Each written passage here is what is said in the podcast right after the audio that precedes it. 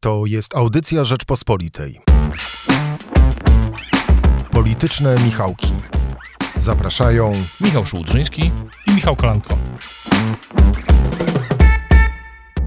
Jest piątek, pierwszy dzień e, grudnia, już niedługo święta, ale nim przejdziemy do świątecznej atmosfery, podsumujmy to, co wydarzyło się e, w polityce, czyli przede wszystkim, e, czy wiatraki wstrząsną nową koalicją, nim jeszcze ona przejmie władzę.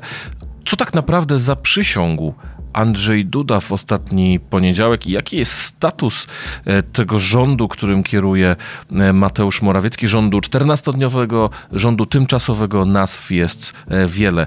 Jaki sens mają podróże Szymona Hołowni po Polsce, uruchamiane nowe formaty komunikacji z wyborcami, takimi jak, takie właśnie jak podcasty czy lekcje obywatelskie z uczniami szkół. O tym dzisiaj w Politycznych Michałkach. Zapraszam serdecznie razem z Michałem Kolanką.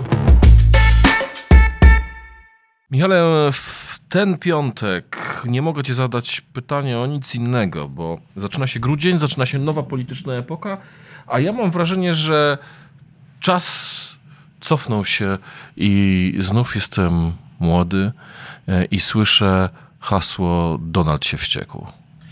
Tak, Donald Tusk się wściekł, to przypomnę naszym e, widzom i słuchaczom taki leitmotyw z lat 2007-2014, gdy działo się coś em, niespodziewanego, złego politycznie, to często, nie zawsze, ale często pojawiło się takie hasło e, w, nie, w tych relacjach dziennikarskich, że to wywołało wściekłość Donalda Tuska. Bo winni byli inni, a Donald Tusk Wściekał, wyciągał konsekwencje wobec tych, którzy się podejmowali decyzje, czy robili coś, co szkodziło Platformie Obywatelskiej. Tusk się wściekał, później były, czasami były dymisje, czasami nie, czasami były jakieś inne rodzaje kar czy repryment. No i później kryzys przechodził w nową fazę jego rozwiązywania.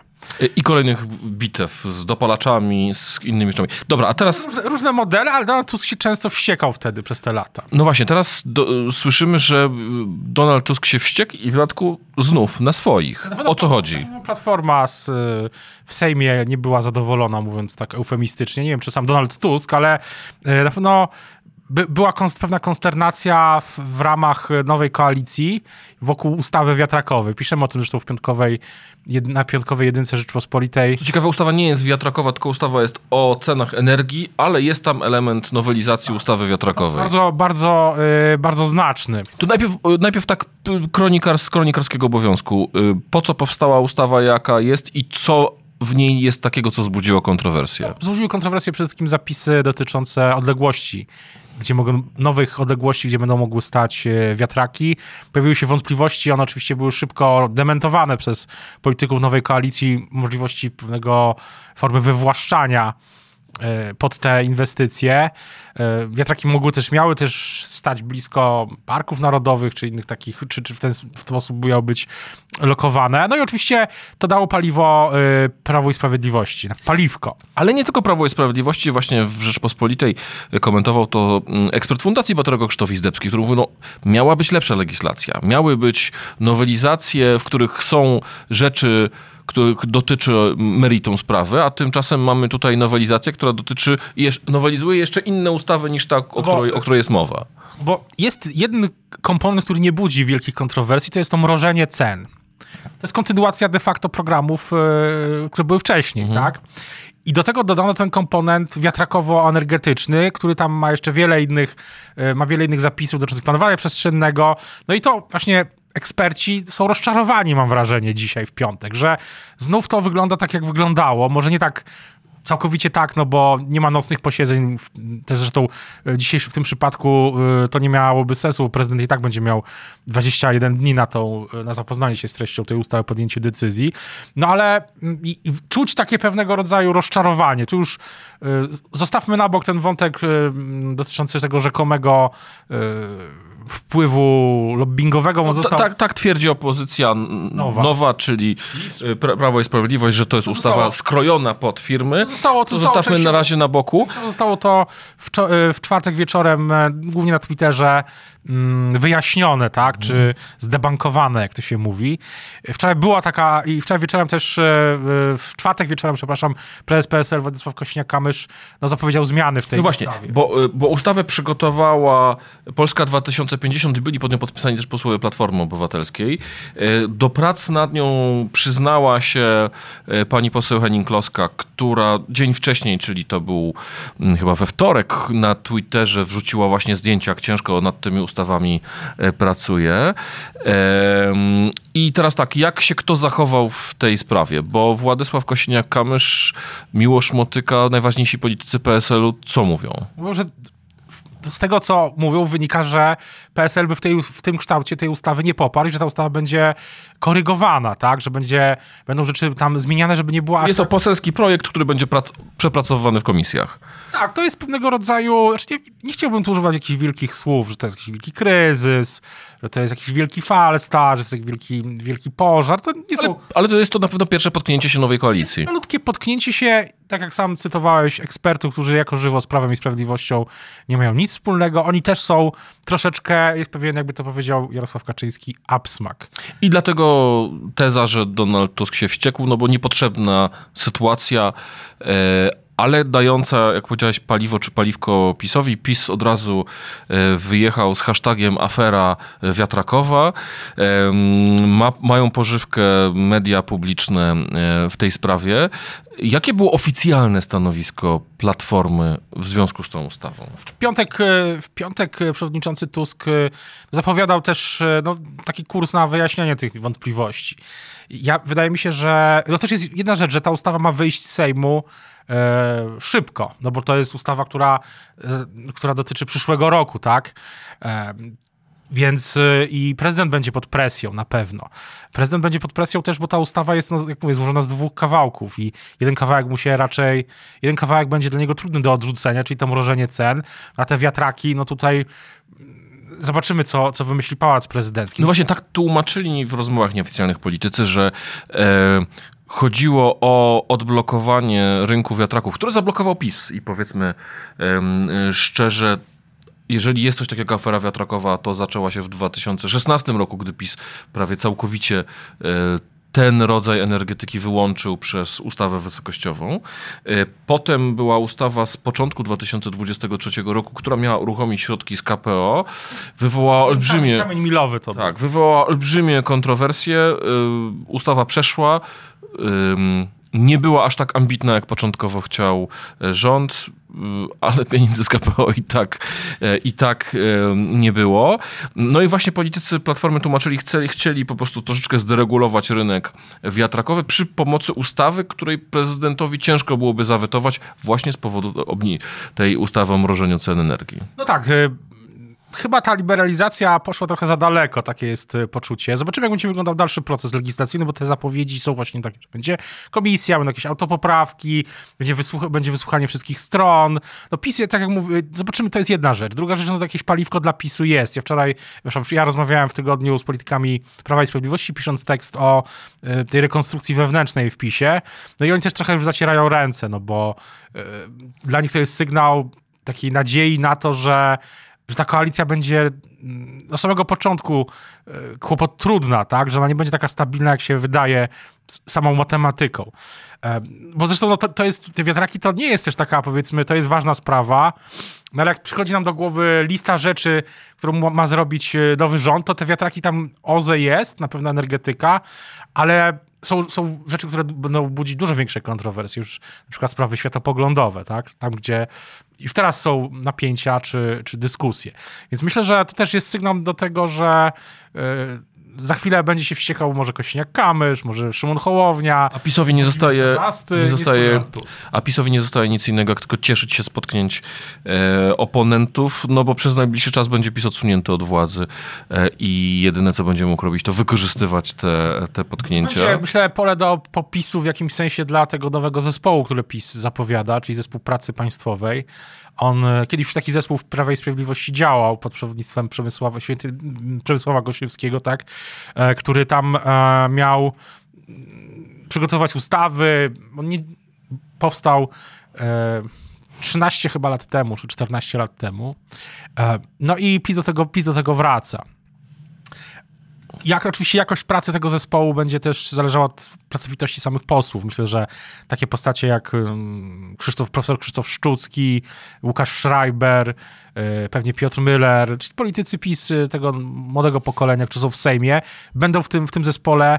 E, zakładam, że będą, nie wiem, Janusz Cieszyński, może jeszcze ktoś. Ale, ale nim, nim powiemy o tym, co będzie robił zespół pracy państwowej, powiedzmy sobie o tym, co wydarzyło się w poniedziałek, gdy prezydent e, Andrzej Duda zaprzysiągł nowy rząd, rząd tymczasowy, rząd 14-dniowy, nazwy tu są E, różne. Bardzo dużo kobiet złośliwie mówią, że gdy nie mają żadnej władzy, Jarosław Kaczyński jest w stanie oddać, e, oddać ważne stanowiska kobietom, e, ale my złośliwości zostawiamy na bok, jesteśmy poważnymi komentatorami, tak się umawiamy w każdym razie.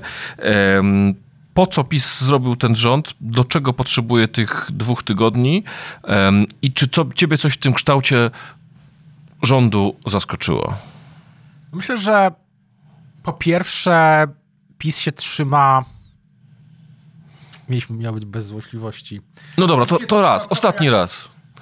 Jak osoba... W niedzielę zaczyna się adwent, w adwencie nie będziemy żartowali, ale teraz jeszcze... PiS się trochę trzyma tego jednego, jednego pomysłu, który w zasadzie teraz ma na tą opozycyjność, czyli pokazanie, że można inaczej. Był, można inaczej, bo ten rząd de facto to jest gabinet cieni częściowo. To jest częściowo, zapewne niektórzy ministrowie, tak jak słyszałem, ministrowie będą w tym nowym e, zespole pracy państwowej, więc de facto to jest już rząd opozycji, jakimś dziwnym to jest naprawdę przedziwna konstrukcja, ale w Polsce ewidentnie możemy sobie pozwolić na to, żeby zaprzysięgać gabinet cieni. Tak, to jest pierwszy gabinet cieni w historii świata, który został zaprzysiężony. Tak. Ale wiesz co, ja jednej rzeczy tu nie rozumiem, bo, bo mm, pytałem, pytali mnie kilka dni temu zagraniczni dyplomaci, jak oni mają rozumieć tą sytuację, jak ja rozumiem tą sytuację, bo z jednej strony Jarosław Kaczyński dociska pedał gazu, suwerenizmu, mówi o zagrożeniu anihilacji państwa polskiego i tak dalej, a równocześnie robi rząd złożonych z miłych buź, e, młodych e, wiceministrów i młodych pań e, wiceministrów, a ty piszesz, że to jest sposób na przygotowanie tego wizerunkowej zmiany przed wyborami samorządowymi, ale jedno, jedno z drugim mi się nie klei. Ta, ta radykalizacja z, ty, z tą próbą zbudowania rządu miłych burz. No to jest właśnie to, ta koncepcja, którą PiS wielokrotnie próbowało tej gry na wielu fortepianach, tak? Wydaje się, że jest jakiś, e, że w PiSie ogólnie jest teraz próba jakiejś dyskusji. Ja nie wiem, czy ten koncept się sprawdzi, o którym, bo tak politycy PiS wiedzą, że to jest próba modernizacji. Czy to się, czy to się uda, to będziemy ich e, z tego nie tyle rozliczać, co będziemy to oceniać za pół roku. Mm, ale no, jakieś wyjście do, do przodu e, to, to jest. No, ktoś zauważył ostatnio, że no, co by było, gdyby taka rekonstrukcja była rok temu, przed wyborami. E, gdyby w rządzie nie było na przykład Zbigniewa Ziobry. To na pewno politycy PiS, zwłaszcza niektórzy, musieli odetchnąć z ulgą, że wreszcie jest rząd, którym nie ma e, Ziobry jako ministra sprawiedliwości. Wydaje się, że no to jest taka, no to jest to, co słyszymy z PiS od samego początku, że to jest budowa tego, też trochę takiego mitu, tak? To expose będzie też częścią budowy tego mitu, które premier Morawiecki wygłosił w poniedziałek 10 grudnia, 10, tak? 11. 11 grudnia o, o 10. To będzie tak, taki łabędzi śpiew, to będzie podsumowanie, podsumowanie 8 e, lat, ale myślę, że warto odnotować jedno, że e, no frontmanem tutaj cały czas na wszystko to na siebie bierze, w Sejmie przynajmniej ostatnio, brał i bierze na siebie Morawiecki, a nie Kaczyński. E, I myślę, że to też zapowiada przyszłość, tak? Że z jednej strony jest Błaszczak, jak minister Błaszczak, były minister, był już minister. Był już. I obecny, nie, bo jest też obecny, ministrem. oczywiście obecny minister Błaszczak jako szef klubu. Łatwo się w tym pogubić, ponieważ sam powiedział, że nie będzie ministrem obrony, po czym tak. wystąpił Jarosław Kaczyński i powiedział, nie, nie, nie, nie, minister Błaszczak będzie ministrem obrony. Żyjemy dzisiaj, od, od 15 października jest no, przedziwna, bo tu mamy zaprzysięgnięty gabinet cieni i ten gabinet oczekujący, który podobno już jest gotowy. Mm, e, i który, no, który nie jest jeszcze ujawniony, ma być ujawniony w dniu, kiedy ruszy ten drugi krok konstytucyjny. Nie, ale mówiłeś o budowie mitu. E, ten nowy gabinet jest elementem budowy mitu, ale też czy w tym samym e, kontekście należy rozumieć decyzję, którą podjął w ostatniej chwili, podjęli członkowie Komisji do Spraw Badania Rosyjskich Wpływów, bo Platforma chciała, czy, czy, nowa, nowa koalicja chciała poświęcić to posiedzenie Sejmu na przygotowanie y, komisji śledczych, które będą rozliczać PiS, a tym i przy okazji rzutem na taśmę postanowił odwołać członków komisji badającej rosyjskie wpływy na czele ze Sławomirem Stęckiewiczem. Jest tam generał Nowak, jest tam profesor Andrzej Zybertowicz, y, ale nim Platforma zaczęła rozliczać PiS. PiS zdążył rzutem na taśmę rozliczyć Platformę. Zespół ku wielkiemu zaskoczeniu wszystkich stwierdził, że Donald Tusk nie powinien piastować e, stanowisk publicznych, e, które mają wpływ na bezpieczeństwo Polski, tak samo jak minister Bartłomiej Sienkiewicz, Tomasz Siemoniak, e, jak i Jacek Cichocki. Czy to jest właśnie element budowy takiego Zdecydowanie mitu? to jest, zaraz będzie, jest, będzie przetwarzane w tej maszynie prawicowej, tak, no właśnie taką opowieść e, dotyczącą tych ostatnich chwil gdy PiS miało władzę. Jak w 92 roku, gdy e, strocił większość rząd e, Jana Olszewskiego, wtedy zrobiono lustrację, teraz zrobiono lustrację antyrosyjską. Stąd też te wątki, które się pojawiały, jeszcze przy wiatrakach pojawił się wątek niemiecki, no i drugi wątek, mm. który się pojawia w tym, tym twardym przekazie, o to jest wątek rosyjski. Środa wpływy rosyjskie, czwartek wpływy niemieckie. Tak, patrzcie, więcej... patrzcie nasz twardy elektoracie, na tym polega nasze no tak, odmładzanie. Tak, ale, ale ja, ten twardy elektorat, mi sobie tutaj żartujemy jeszcze. Nie, nie, nie. A, tak, tak. Jeszcze, jeszcze żartujemy. Ale, ale generalnie no, to nie jest, to jest poważna sprawa tak naprawdę, bo ten twardy elektorat y, musi być y, przygotowany na to, że PiS rzeczywiście władzę straci. Stra on władzę już stracił, ale straci już całkowicie. Tak? No i stąd ta hybrydowa rzeczywistość z, z rządzącym gabinetem cieni. Mieć, e, potrzebuje mieć taki mit założycielski, żeby się nie rozpieszł, tak? Bo za chwilę będą wybory samorządowe, trudne dla PiSu, europejskie potencjalnie też trudne e, i politycy PiS szykują się po prostu na dłuższy czas, gdy nie będzie, nie będzie łatwo. I e, z ich punktu widzenia takie utwardzanie elektoratu, o którym ty mówiłeś wcześniej, ma, ma też sens, a z drugiej strony PiS będzie próbowało, tak się przynajmniej wydaje z tych sygnałów, które tam stamtąd dochodzą, no jednak sięgać po nowych, e, po nowych wyborców, może tych, którzy się zaczną rozczarowywać nową władzą. No, trudno dzisiaj jednoznacznie przesądzić też, jak to będzie, czy to się sprawdzi, tak, no Ile razy przecież w tym roku dyskutowaliśmy o założeniach, które były przychodziły i z Platformy, i z Lewicy, i z PiSu, i z, z trzeciej drogi dotyczące tej przyszłości czy rzeczywistości, które się później po prostu nie sprawdzały, tak? To założenie też się może o tym, że to będzie wielki mit y, założycielskiej opozycyjności Prawa i Sprawiedliwości nie sprawdzić, tak?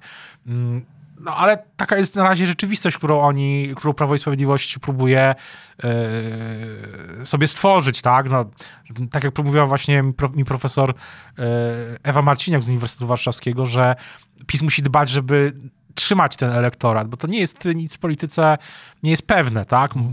może się pojawić jakaś konkurencja nagle na prawicy, tak? Może te ruchy odśrodkowe, o których ciągle się mówi, może Zbigniew Ziobro odejdzie ponownie, Konfederacja nagle gdzieś... Odchodzenie Zbigniewa Ziobry po przegranych wyborach to jest przećwiczony scenariusz. Tak. Y, może Konfederacja chwyci jakiś wiatr w żagle.